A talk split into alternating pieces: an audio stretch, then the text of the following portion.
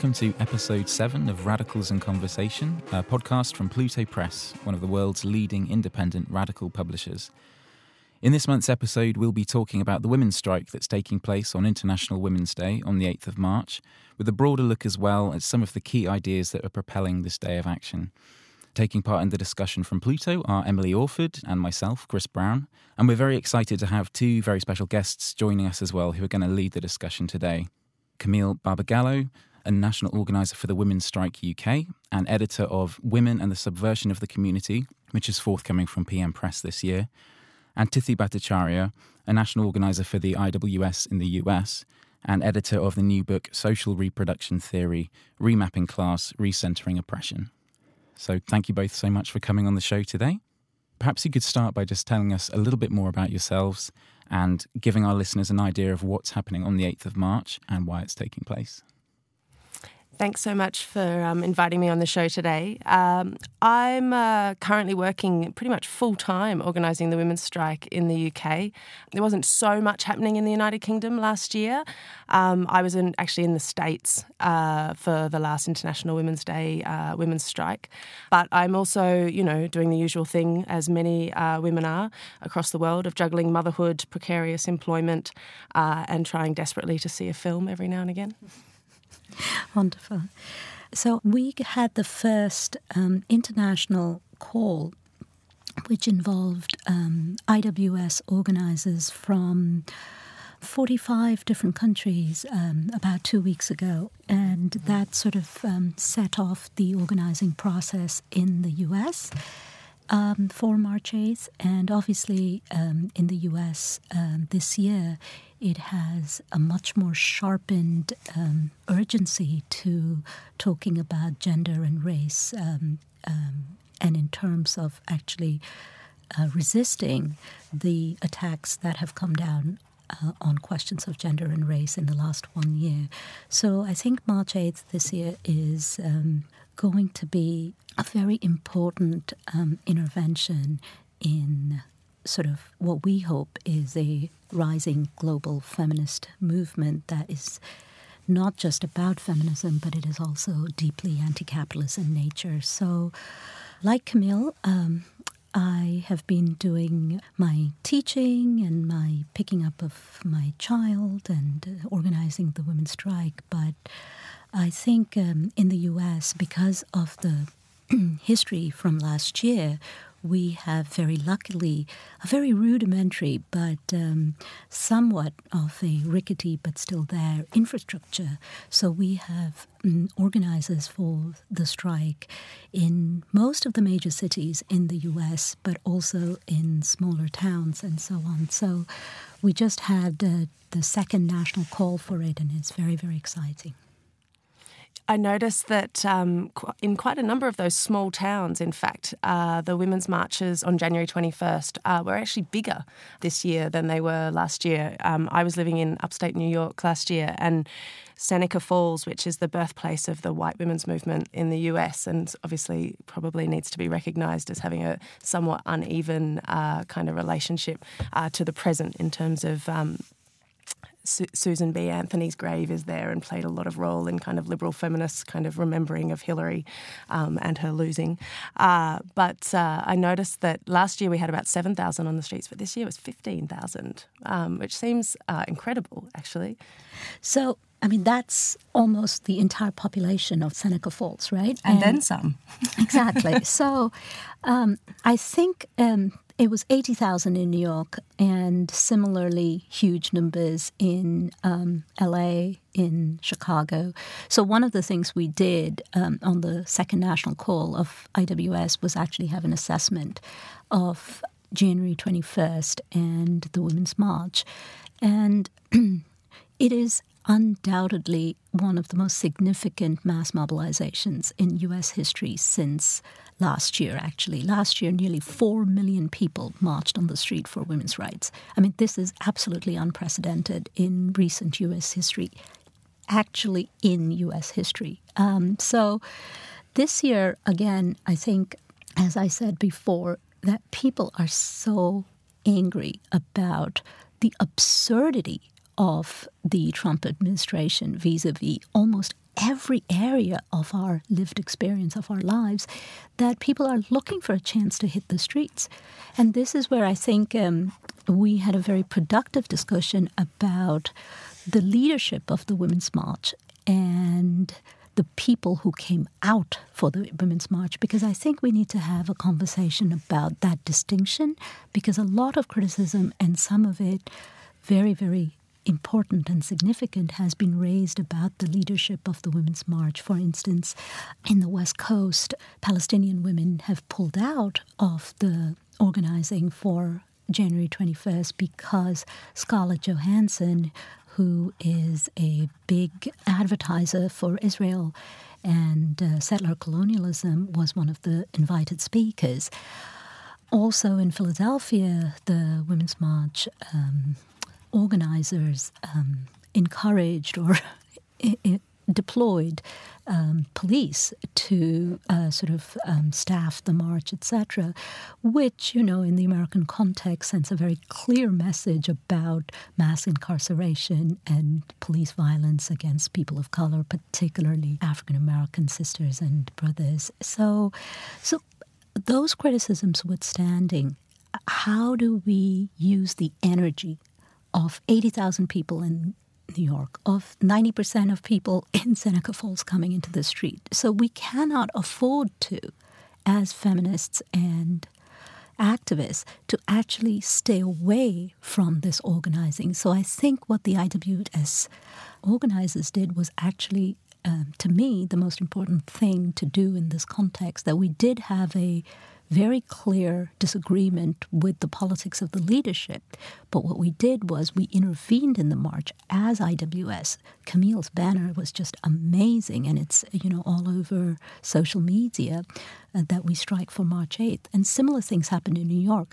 Um, the New York um, IWS comrades gave out 6,000 leaflets for IWS, and they were all received with great joy by, by the population. So, you know, I think we need to actually work with the people who came out for the Women's March while maintaining and never abandoning our uh, criticism of the politics of the leadership.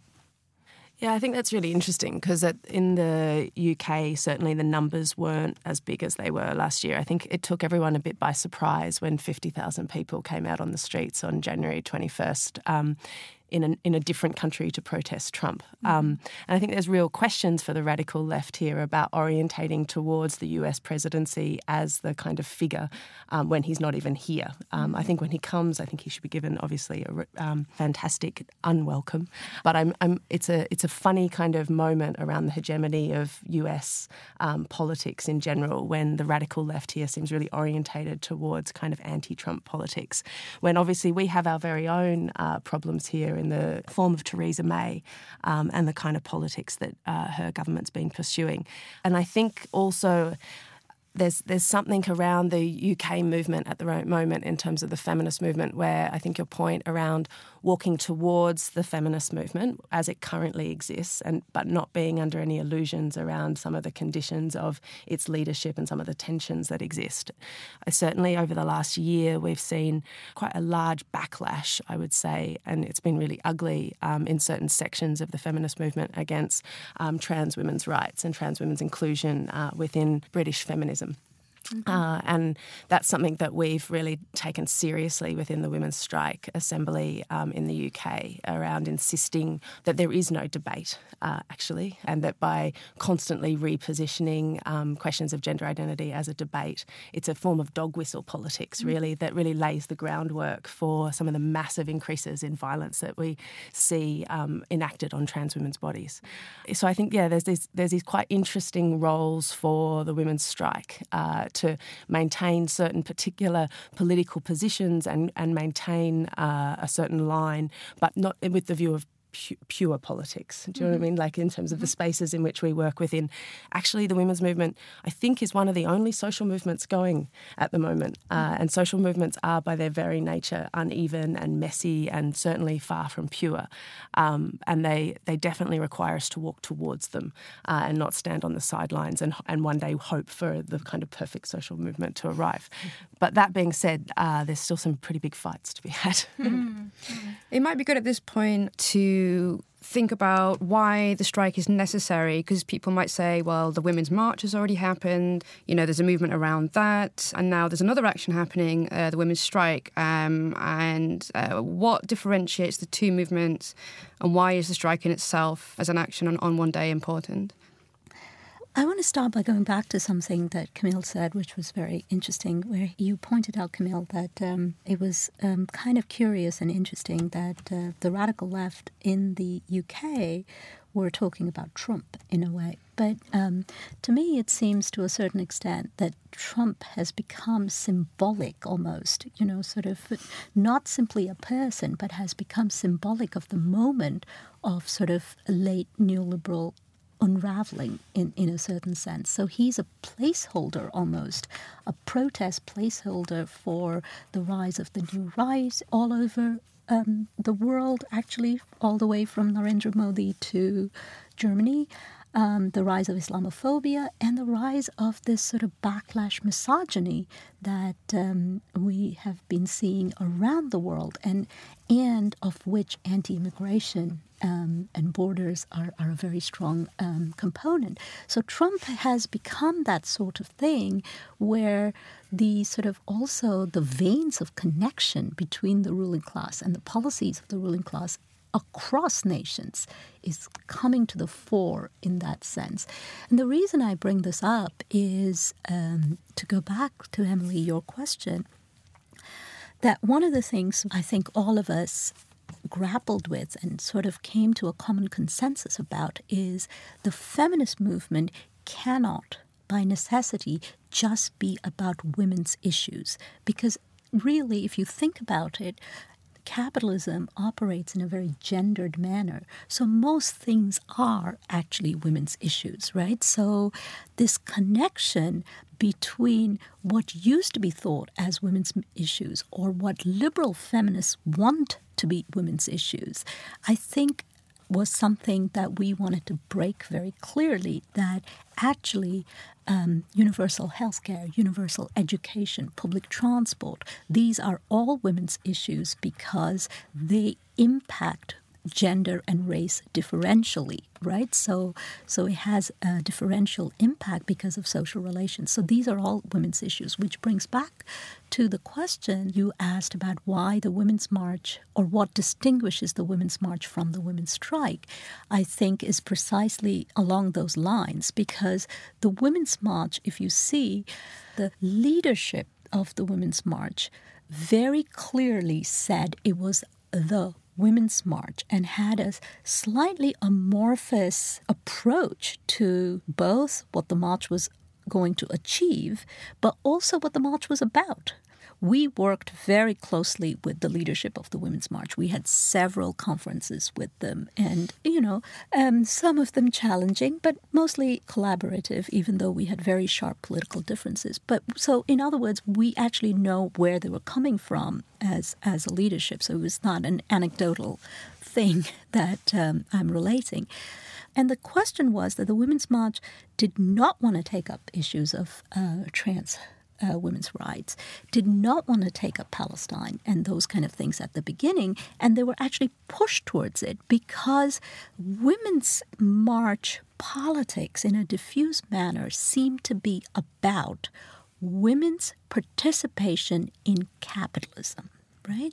So the more the empowerment, the, the very word and the concept of empowerment coming from the leadership of the Women's March was empowerment in the sort of track of Hillary Clinton or Sheryl Sandberg. So empowerment literally meant capitalist power. Okay, so more participation in the workings of capitalism was the path to power this was the politics of the uh, Women's March. In one of our conversations, one of the organizers of the Women's March said to us, "Well, you know, we have a we have a slight problem with the concept of the strike because against the new administration, the Trump administration, corporations are going to be our first line of defense."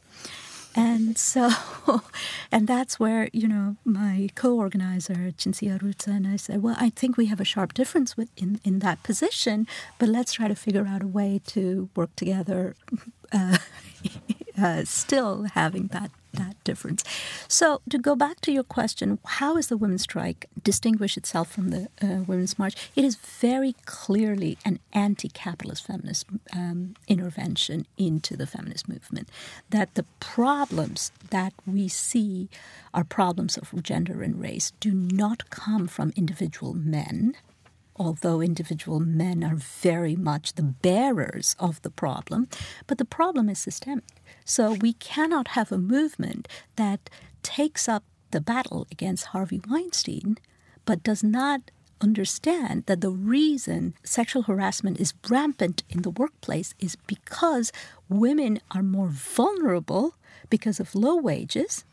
So the job becomes the most important thing that will sustain her. And so whatever happens in the job she cannot do anything about and, and protest against because she has her family to feed. And that low wage job is the only barrier between her and destitution and her family's destitution. On top of that, even if she could afford to give up the job, okay, because the sexual harassment was so rampant, where are the social services that would actually sustain her between the leaving of one job and the getting of other. In America, that is a barren landscape. So we're talking about issues of healthcare, issues of education, issues of childcare, all of these things being actually directly women's issues, the lack of which allows the rampant sexual harassment to take place um, in, in the workplace along with low wages. So I think pulling these uh, movements together, I see as the project of IWS. I think also um, in the UK, a lot of us have been experimenting over the last couple of years with um, concepts of the social strike and really trying to think about what does it mean to strike today.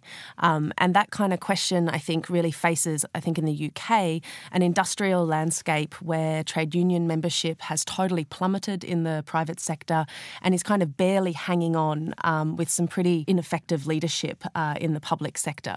And so over the last 10 years, as we've watched the Tories um, push further the New Labour's kind of plans and deepen them in only the way that the Tories ever could. We've really, I think, come up against this problem of how do we actually build and have leverage to um, fight against the politics of austerity? Um, how do we stop them taking things away from us? You can't occupy against the cuts. Uh, in, in, in, and so we've been really confronted by some lack of working class power, basically. And I think in trying to pose that question of what does it mean to strike today, we ultimately ultimately come to gendered and racialized subjects. Uh, like you, you, cannot escape the question um, of feminism and of anti racist politics when it comes to that kind of question today. When we look at who it is that are low waged workers in the United Kingdom, they are overwhelmingly women and they are overwhelmingly people of colour and migrants also, I think this question of how do we strike today is being answered in a variety of different contexts. So there are base unions that have been set up outside of the official trade union structures, United Voices of the World, um, IWGB, who are currently at the forefront of winning the li- living wage campaigns for migrant cleaners and migrant workers at our university campuses and in various other kind of industries. And those kind of like laboratories, I think we could think about uh, for me is about then how do we link up that kind of experimentation with what is currently one of the largest social movements um, that certainly doesn't just exist in the United Kingdom and the US, but we've seen explode in other parts of the world in, in really interesting ways. So uh, in Poland, uh, millions of women coming out uh, against attempts to criminalize abortion in Latin American countries, movements around gendered violence, but really with a structural and systemic understanding of violence. And so, for me, as a feminist who grew up in the 90s, who was saturated with the kind of politics of ending male violence against individual women, the, the new red horizon of being able to understand violence in a systemic and structural way seems to me to be one of the like really key kind of interventions that the strike is trying to make. That violence is economic, that it's institutional, and it's also personal. So, to add to that, um, my experience of the 90s is slightly different from yours, although, you know, I became political in the 90s as well. Um, my experience is very much um, that there is this thing called class, and it is the most important thing in the whole world, and it determines everything. And this class is never actually explained or instantiated in living material ways, the way, say, for instance, E.P. Thompson's work did, or, you know, that there are actually people, and these people's experience is important in the way class may be an objective thing, but people's experience of it and hence resistance to it or, you know, whatever is actually shaped by lived experience of the people in the class. This is not to say good research didn't happen in the 90s uh, about class, but I think the general consensus in the left was about uh, the there was a clear hierarchy between class and oppression, and class was primary. I think I buy the idea that class is primary and it is an universalizing um, category um, that um, you know, within the capitalist social system. But I do not no longer buy the idea that um, the relationship between class, race, and gender is a hierarchical relationship. I think it's a, a co constitutive relationship. That's the way I see it.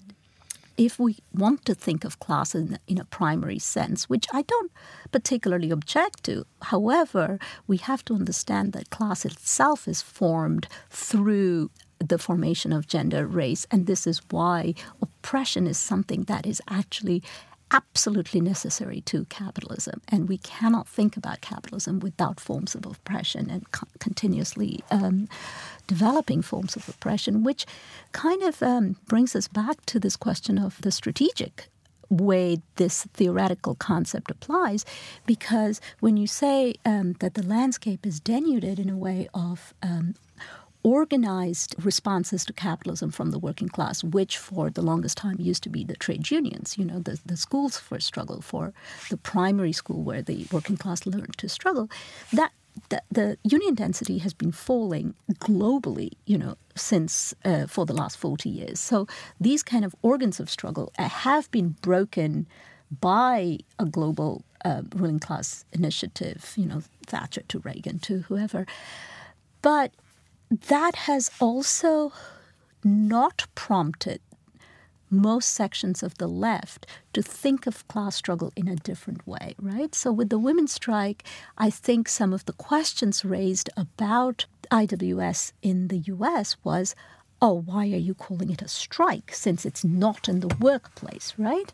And that's where we were very clear that we wanted to call it a strike, partly because it was in international solidarity with our Polish, Argentinian, Italian comrades who actually called it a strike. And so we were, you know, in a way standing with that idea. And in Italy, actually, several trade unions um, actually went on strike. So, uh, you know, but we were not using the word strike only in this weak sense that we were standing w- with you know our sisters uh, internationally. We were also using it in the strong sense that women's labor did not just happen in the workplace. Every morning when you wake up and you get your child ready for school that is women's labor.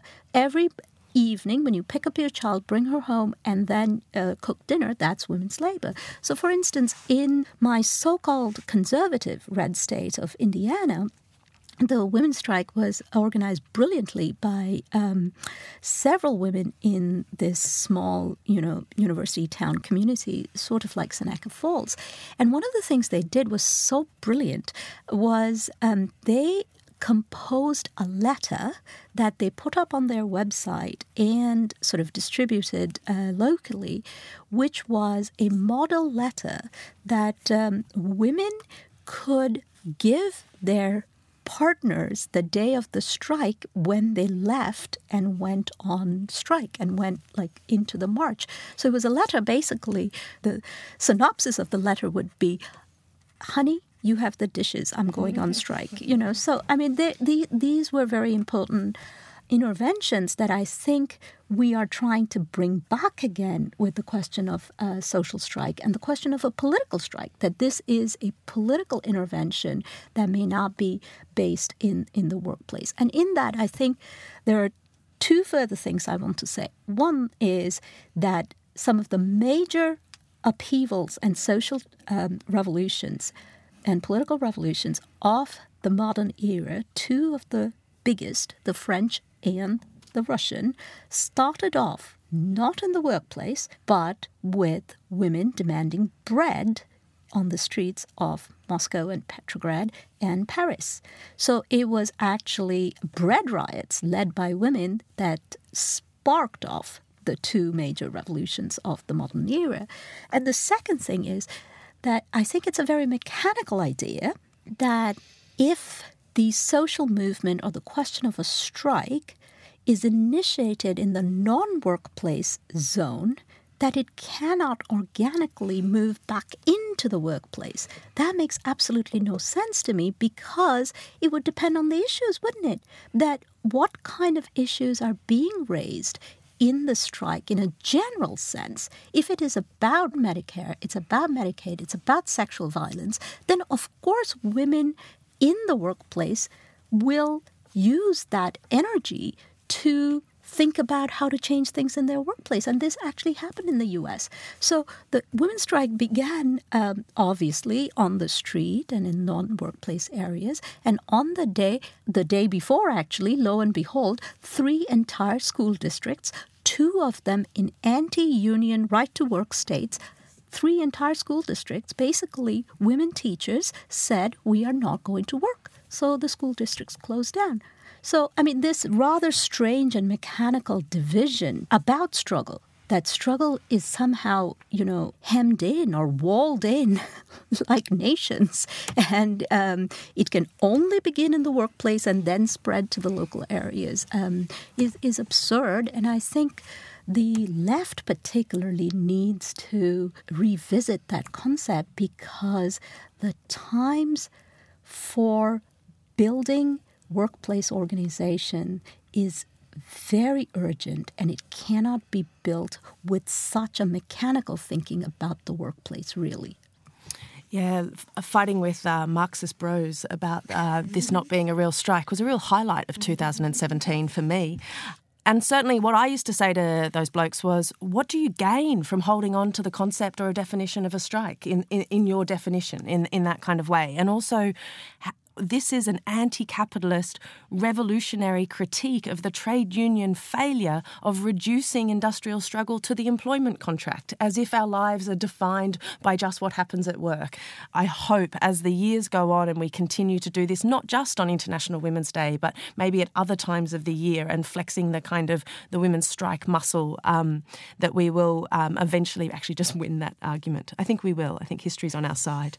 Um, but I think what you're saying about the contagion of this moment, I think, is really interesting, and that it shows up some of the the way in which the binary of the private and the public, in fact, is actually we find the public in the private and we find the private in the public in terms of our different ideas or the domestic sphere. And I think the women's strike for me is really trying to point to an answer with a kind of red feminist uh, answer, I would say, not a liberal feminist answer. This question of what's happened to social reproduction over the last 40 years as well, because whilst we are taking our kids to school and picking them up at some time, that time has usually been elongated. I this morning dropped my kid at a breakfast club uh, so that I could be late to record this podcast, despite all my best intentions. And I think that being able to think through and, and act on the commodification that has become pass and parcel with the last 40 years in terms of uh, in the United Kingdom. Now we have a massive increase of people using domestic uh, workers in their homes and uh, using commodified uh, social reproductive activities like grabbing a ready meal on the way home from work that's made in a factory by migrant workers who are not paid a, um, a living wage. And all of the ways in which women's work within the waged workforce has has has been made possible through the the further commodification of everyday life. Mm-hmm. And so I think for me it's about uh, really trying to unravel some of those kind of myths of of liberal feminism where waged work was meant to deliver us something and it delivered some women some things and I think we need to be clear about the kind of class difference uh, around what's happened over the last 40 years when we look at things from the position of reproduction. But for lots of women, more and more work, uh, badly paid, non unionised uh, work that continues to be devalued and hence un, uh, lowly paid, certainly hasn't been the delivering us from the, the drudgery of the domestic kind of housewife role. In fact, it's kind of uh, institutionalised housework, uh, waged housework, which I think is one of those ways in which history uh, um, and when we look back at different feminist movements, we got wages for housework uh, in the end in lots of different ways, but we just got really low wages because what we, what didn't happen along the way when everything got bought and sold under neoliberalism is that we didn't revalue um, reproduction. It, it remained women's work and it remained devalued in a really profound kind of way, and so I think for me, the women's strike is a laboratory for us to try to work out how to actually tackle those kind of issues. Like, we don't have the answers at this point because, uh, amazingly, I don't think a feminist movement will be telling women to go back into the home. We have feminist movements in the 1960s and 70s that tell us what happens when capital removes half of the workforce and, and confines them in the domestic sphere, and then all that you get offered is glorification of your role, but no social support or help. But certainly, more and more waged work um, also is not the answer, especially when we bring those questions of women's work both inside the home and outside of the home and confront them with the impending uh, ecological collapse uh, that the kind of accelerationist kind of if we just have more and more robots and more and more work, then everything will be fine kind of version of the future.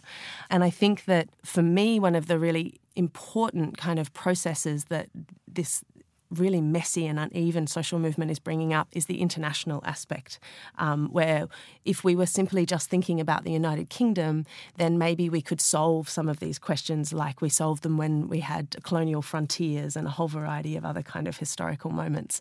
But I think an international movement requires us to think about uh, migration flows around the world, ecological destruction that continues seemingly uh, without any kind of end in sight, where other people's resources are ripped out of the earth so that we can all have iPhones and iPads uh, here in the global north.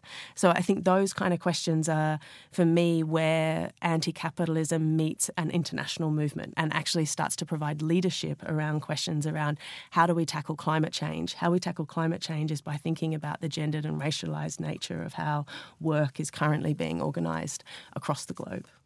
Right. And um, I think the uh, question of social reproduction is um, I have always held that it's not that we do not have public kitchens that provide food, but we have public kitchens that provide food for the rich. They're called restaurants, mm. right? So it's not that we do not have world class healthcare. We do in the United States but the vast majority of people cannot access it. So the question is about, in a way, first reversing and then pushing back, first reversing the privatization of care and social reproduction that happened throughout the period of neoliberalism. This is important because I think many people think that all social reproduction have been cut. They haven't been cut. The parks still exist uh, healthcare still exists, public transport still exists. They've just been privatized so that the question of social reproduction have been pushed onto individual families. Okay, and within those individual family units, it's obviously always women who bear the brunt of the social reproduction work. And the public services that have been cut have also impacted women um, differentially in the sense that public services are often run, uh, are heavily uh, women uh, work in those services like healthcare and education. So, you know, uh, when Rahm Emanuel closes schools across the Chicago South Side, women are impacted both as wage workers eh, because they're teachers in these schools, but also as mums and caregivers of their children who go to these schools. So both of those are um, affected. So I think the attack of neoliberalism or the neoliberalization of the world was absolutely, without a doubt, first on the workplace, breaking unions. That was the first uh, step, you know, breaking the PATCO strike um, in, in the United States, breaking the miners' strike in the United Kingdom, breaking the huge textile workers and railway workers' strike in India, just to name a few examples. Those were the birthing moments of the neoliberal um, order. But after the working classes organizing tools had been broken in the workplace, it's not that they left the organs of social reproduction alone. What that's when the privatization of the parks and the social services and the cutting of social services began in most of them. So to go back to the question of the workplace organizing and the non workplace organizing, if capital was only concerned with wage work and lowering wage work, that would be just possible with breaking all the unions. You could just leave it at that. But actually, not having health care, not having access to social services makes the worker far more vulnerable at the workplace than just not having a trade union, right? So that is a vital, actually critical role that social reproduction as a theory as well as a practice, as a practical means, plays in the construction of working class lives and actually weaves together the reason we need to think about workplaces as not isolated, you know, sort of um, magical seeds of revolution, like, you know, some fairy tale, but actually as one part of the totality of capitalism, of which the other parts are uh, very, very important. The workplace is, I think, the older left focused on the workplace for one good reason, which is this is where we have collective power right? So it absolutely makes sense. It's much easier to work, organize in the workplace than, in a sense, in a diffuse sense of a community, right? So because we are a collective presence in, in the workplace, which we are not always easily in, in a non workplace situation. But I use the word easily very decidedly because all the recent struggles under neoliberalism have been the biggest ones have been community struggles, right? So it's been against water charges, against sexual violence, and, and so on. And the best of them have flourished because trade unions have come around to, to support them and thus, you know, making it a stronger movement in that sense. But actually, in some of them, the trade unions have not participated, but it has been fine.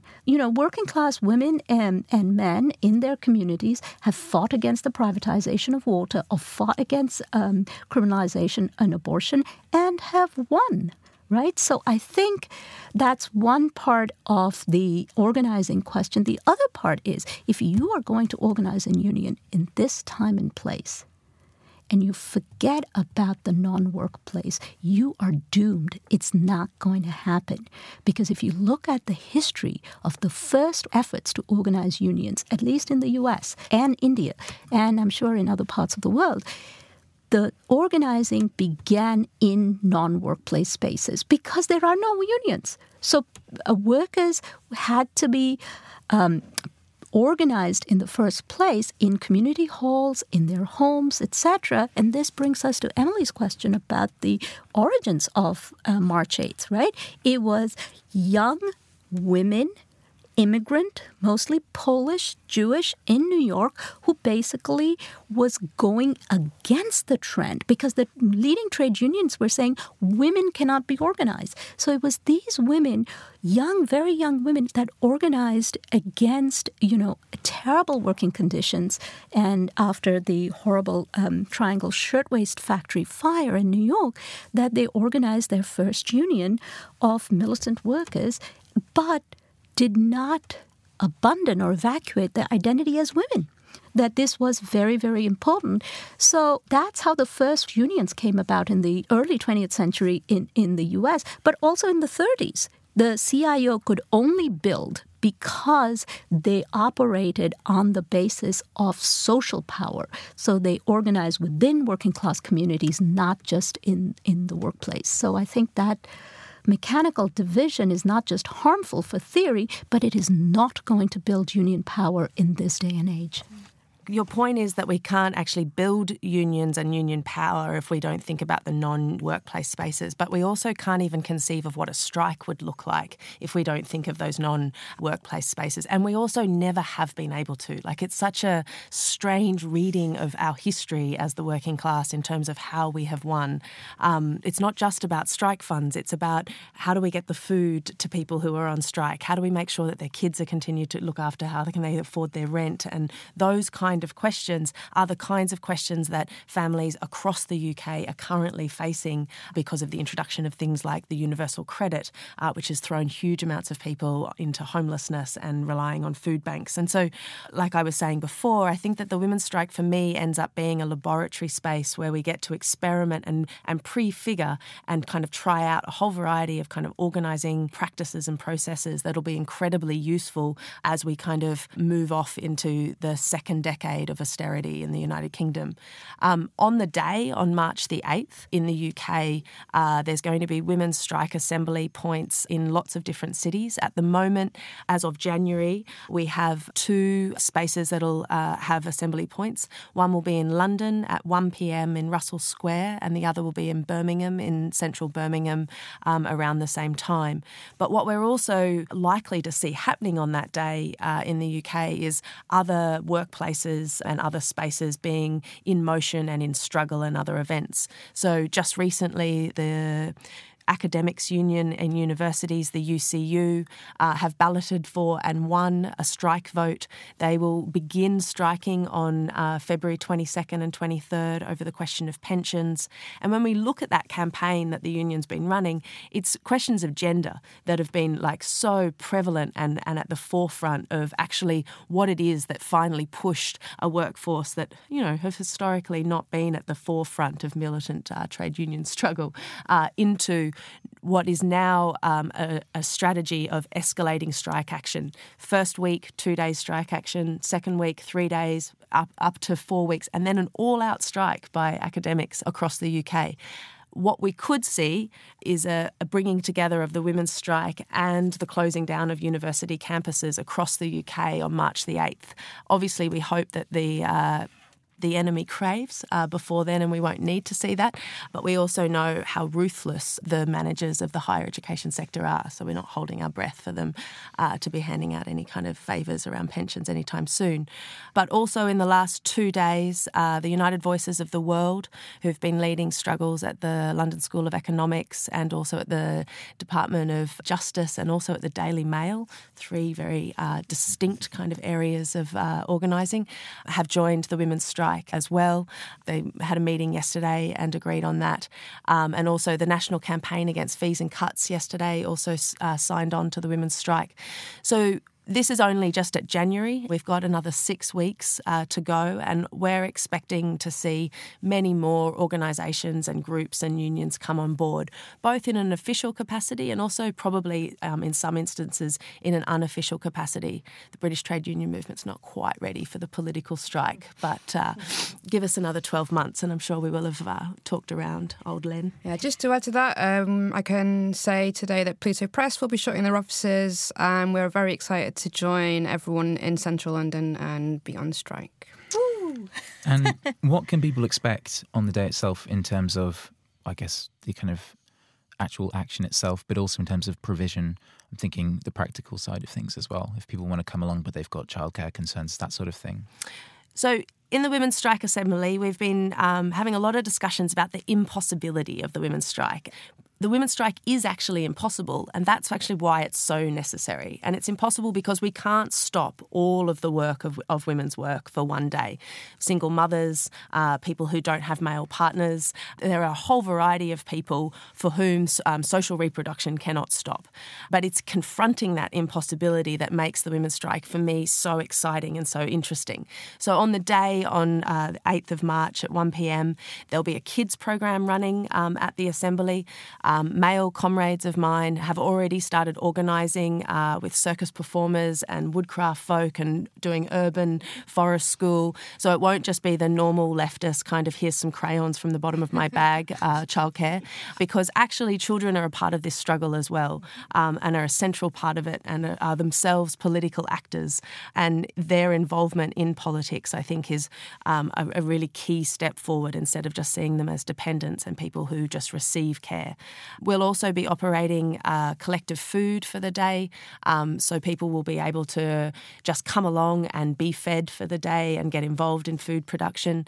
Obviously, this is a role for our male comrades. Really, uh, we uh, we're open to people of all genders attending the strike, but we respectfully kind of request that our male comrades take on the work that women often do within the left to make struggle and social movements possible. And considering that that's actually an immense amount of work, uh, there is a huge amount that men have to do on March the 8th. Uh, you can hold up half the world for the day. Yes. Um, and so, childcare, food provision, also legal um, support will be there, and also first aid. In uh, London, sex workers have also called for a sex work strike. That sex work strike uh, will manifest in Soho, in the traditional red light district of uh, London, at 7 pm. Sex workers will lead that demonstration, but it will be again open to all genders and all professions. Have a look on strikefordecrim.org. The sex worker rights organisations have written a pretty amazing uh, statement about how the criminalisation of sex work is the same kind of logic that denies women bodily autonomy and denies them the control over what they do with their bodies and also their ability to say no. So it's really thinking through the links between the recent Me Too accusations uh, against important men and thinking about how women's conditions are, uh, and our experiences of sex and sexuality are intimately tied up with our labour exploitation. And so so through the course of the day, starting at 1 pm, all the way through the afternoon, there'll be actions and events happening across the city, culminating in a nighttime march that will be led by sex workers through the evenings, uh, which will also be a chance to reclaim the evening uh, as a space in which women can be uh, out in the evening, to be safe, to be together, uh, to make noise, uh, and also to have sex workers and trans women at the centre of uh, reclaiming the night. Thanks, Camille. Uh, if people want to find out more about the UK women's strike, they can go to womenstrike.org.uk for all updates, resources, general information. I believe there's also a strike fund in operation, and there's links through to that from there. Um, Tithi, is there a website people can go to for those interested in the US, our US listeners? Yes. So the website is www.womenstrikeus, all one word, .org. And IWS on March 8th is going to be, so far as we know, in uh, New York, LA, Philadelphia, Maryland, Portland, uh, several parts of Indiana, uh, Michigan, and uh, Kentucky so far. And we're not entirely sure about the rest of the South, but there are comrades who are organizing there to get on. In the Bay Area, um, sex workers last year played a central role in the organizing and uh, is going to continue to do that. We have just settled on a national call. Last year, if you remember, uh, we had a letter in The Guardian which basically announced the women's strike in the US. That was um, co signed by me and several other feminists, and a vast majority of them feminists of color. We have a similar national call out for the um, International Women's Strike this year, which have already been signed by Angela Davis, Nancy Fraser, Barbara Smith of the Combahee uh, River Collective, and uh, more recently, Rosa Clemente, who, as you know, is uh, one of the leading Latinx, Puerto Rican, African origin um, activist who was a Green Party uh, presidential candidate and, and a fantastic organizer and musician. so. Um, this call is going to go out, but we've already been starting uh, organizing calls um, locally in all of these cities. And uh, one of the policies we developed last year was that March 8th, by necessity, has to be a flexible day of practical activity. And so there should be full regional autonomy. Different parts of the country has to realize its own needs and weave the question of the strike into their local issues. This was a very clear policy that we developed that there will not be a centralized, you know, democratic centralism line which you cannot um, cross as it were. So this was going to be things that people decided on regionally, which is why why we created a, a platform. So if you agree with the principles of the platform, you should organize the strike in any which way you like in your own area. And so that's sort of what's also happening um, this year. I think it's going to look very different in different parts of the country. Uh, some parts of the country, there's going to be big marches. But uh, we have some plans of an actual action involving workplaces uh, as well. Uh, we're still developing that idea. We're working very closely with um, certain radical sections of the labor movement. And just, just to remind people, um, in New York, the New York nurses actually led the New York March, and Judy Gonzalez, who is the president of um, NYSNA, the New York uh, Nurses uh, Association, was one of the opening speakers for the rally. And so it would be unfair to say that trade unions have not been responsive to March 8th. Uh, certain critical sections of the trade union movement, the Chicago teachers, for instance, have been very, very uh, supportive and has been key to actually um, implementing uh, March 8th in, in their workplaces and in, in, last year, and we hope the same will happen this year. And I think um, we have to keep in mind that while social reproduction cannot be stopped on that day, but for women, both cis and trans, um, that is the day that we strike and not iron because the strike is hot. Well, we'd like to say a very big thank you for both Tithi and Camille for coming on today. It's been a really interesting discussion. You've been listening to Radicals in Conversation. We'll be back next month with another episode. Thank you very much for listening.